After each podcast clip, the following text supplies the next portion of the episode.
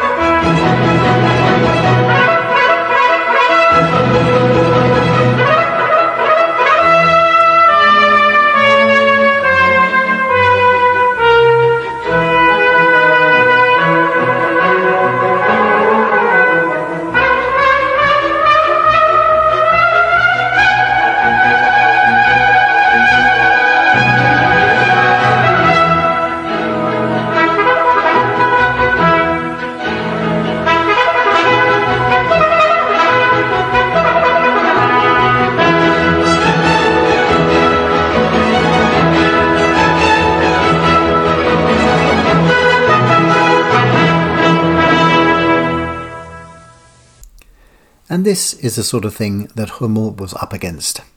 In 1798, Beethoven wrote two romances for violin. Both of them are gentle and charming pieces.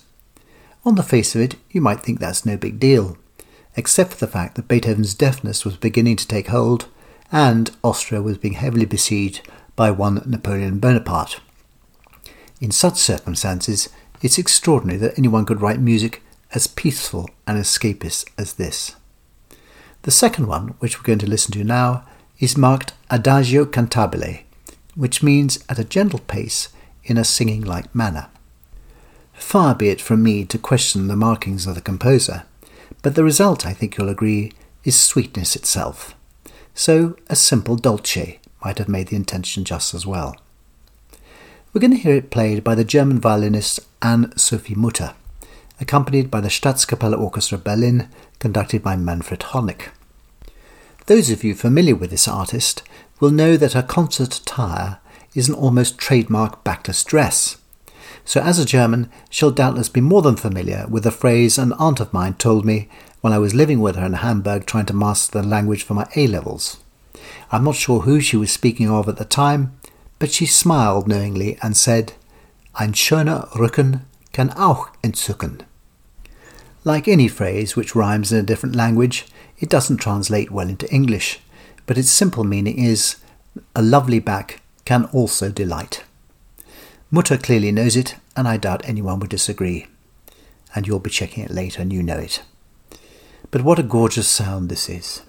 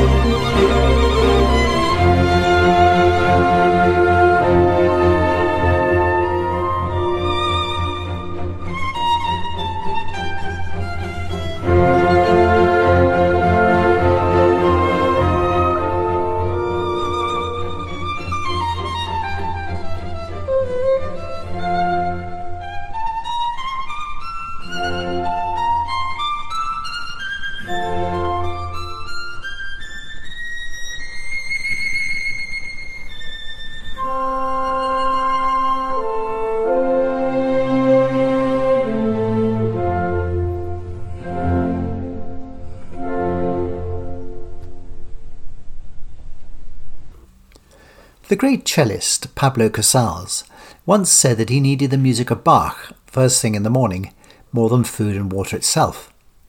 And the neoclassical French painter Jean Ingres said something along the lines of whoever studies music should take Haydn as his daily bread. So, with those two endorsements, I'm going to play a piece from each. Bach's Italian Concerto was composed for a dual manual harpsichord in 1735, but sounds every bit as good and joyful on the piano, especially in the hands of a maestro like Andras Schiff. The Italian Concerto focuses on different exchanges between various instruments of the orchestra, which is why Bach's composition is specifically for a two manual keyboard, because it allows for the contrast between loud and soft. But the piano is a very versatile instrument and can bring to life various sections of the orchestra better than any other solo instrument. And this is very apparent in Schiff's interpretation, as you will hear all too clearly. Like a regular concerto with orchestra, it has three movements fast, slow, fast. And it's yet another of those pieces which gives lie to the myth that Bach's music is mechanical and devoid of feeling. So, next time you hear anyone making such a bold and frankly ignorant statement, put them in their place and ask them straight Have you heard the Italian concerto by any chance? Yeah, but no, but yeah, but nothing. This is delightful music.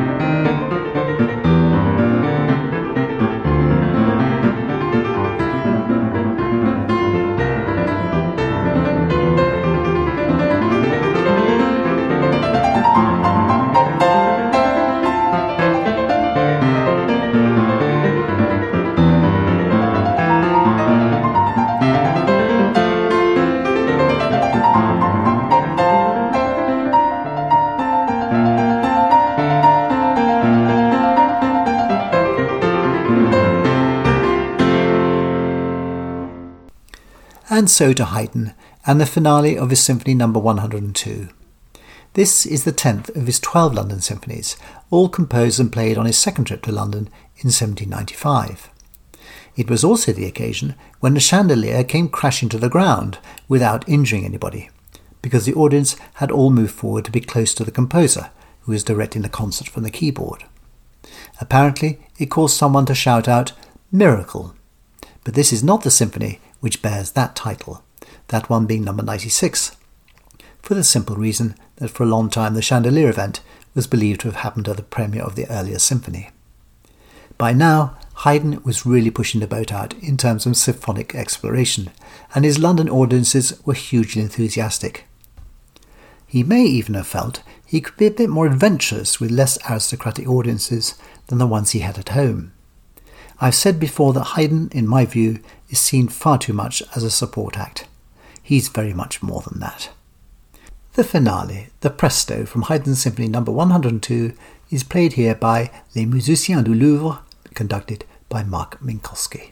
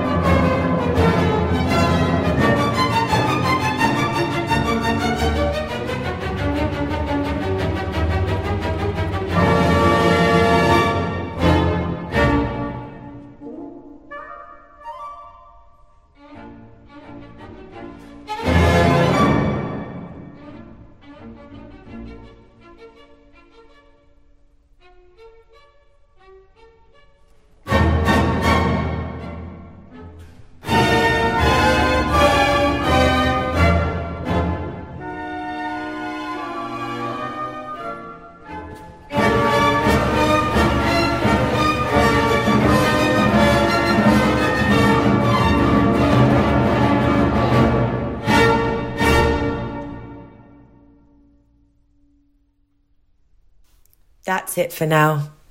Thank you for listening to Perfect Pitch with Nick Healy Hutchinson.